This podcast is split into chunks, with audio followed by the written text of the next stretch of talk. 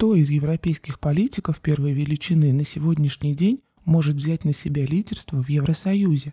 Этот вопрос остается наиболее актуальным для политического истеблишмента. Казалось бы, после выборов в Бундестаг и предрешенного ухода канцлера ФРГ Ангелы Меркель наиболее вероятной кандидатурой на роль неформального лидера в ЕС становится президент Франции, однако личность Эммануэля Макрона далеко не во всех странах сообщества вызывает однозначно положительную оценку. Ангела Меркель всегда отличалась стремлением находить компромиссные решения даже в наиболее острых вопросах европейской политики. Да, не всегда ей это удавалось, но в уважении к иной точке зрения ей не откажешь. Президент Франции, напротив, известен своей прямолинейностью и склонностью к эпатажным политическим заявлениям, чего стоит одно его высказывание о смерти мозга НАТО. Европейское сообщество не привыкло к такому стилю. В Брюсселе много раз призывали к жестким решениям, но так или иначе Меркель удавалось сглаживать наиболее острые углы в европейской политике и находить компромиссы. Сможет ли Макрон сохранить существующий баланс интересов или своей прямолинейностью и склонностью к жесткой политической риторике спровоцирует новые социально-экономические конфликты? Опасения на этот счет сегодня существуют у целого ряда ведущих европейских государств. В таком контексте показательна реакция старой Европы на разрыв Австралии и военного контракта с Францией. Напомним, так называемый кризис доверия был вызван тем, что 15 сентября Австралия, Великобритания и США объявили о создании нового партнерства в сфере безопасности – АУКУС, Соглашение, в частности, предполагает строительство как минимум восьми атомных подводных лодок по американской технологии для военно-морских сил Австралии, а также переоснащение австралийских вооруженных сил американскими крылатыми ракетами. В этой связи Канберра разорвала крупнейший контракт с Парижем на поставку подводных лодок. В ответ Франция обвинила австралийские власти в преднамеренном обмане и отозвала своих послов в Австралии и США. На сегодняшний день ситуацию частично удалось нормализовать. Правда, на волне конфликта и, очевидно, в противовес Аукус, именно Макрон призвал к более активным контактам с Россией и скорейшему созданию автономных европейских сил быстрого реагирования без участия США и НАТО. Показательна реакция в ЕС на французскую инициативу. Большинство стран-членов встретили ее настороженным молчанием.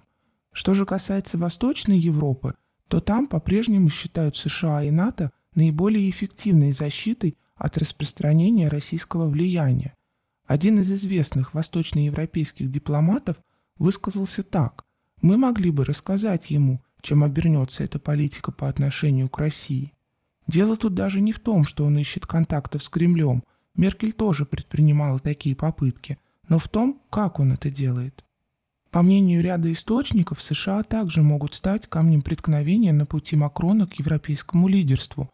В Вашингтоне прекрасно осознают, что французский президент, в отличие от либеральной Меркель, будет гораздо менее сговорчивым по целому ряду вопросов. Позиции главы французского государства на предстоящих в апреле 2022 года президентских выборах также нельзя считать бесспорными.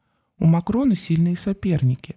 Значительно вырос рейтинг правоконсервативного писателя и журналиста Эрика Зиммура, оседлавшего антимиграционную и антиисламистскую повестку.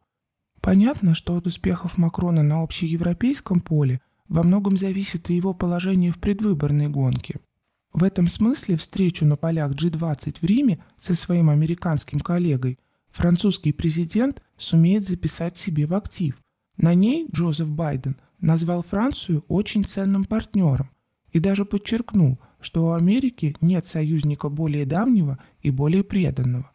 Само собой, контракт по подлодкам никто не пересматривает, но это недоразумение, Байден так и сказал, я думал, что Франция в курсе, не помешает США оказывать Франции помощь в Африке и Средиземноморье. Главное же в совместном коммюнике зафиксировано – что США признают важность усиления европейских инициатив в сфере обороны и считают их сочетаемыми с НАТО. В Париже расшифровали для сомневающихся. Никакого противоречия между европейской и атлантической оборонной концепцией нет. В общем, дипломатический кризис исчерпан. Возрастание стратегической автономии ЕС обсуждено США и не должно беспокоить европартнеров. Стоит также отметить, что если верить утечкам из дипломатических кругов, многие в ЕС стали прислушиваться к идеям Макрона и до его встречи с Байденом.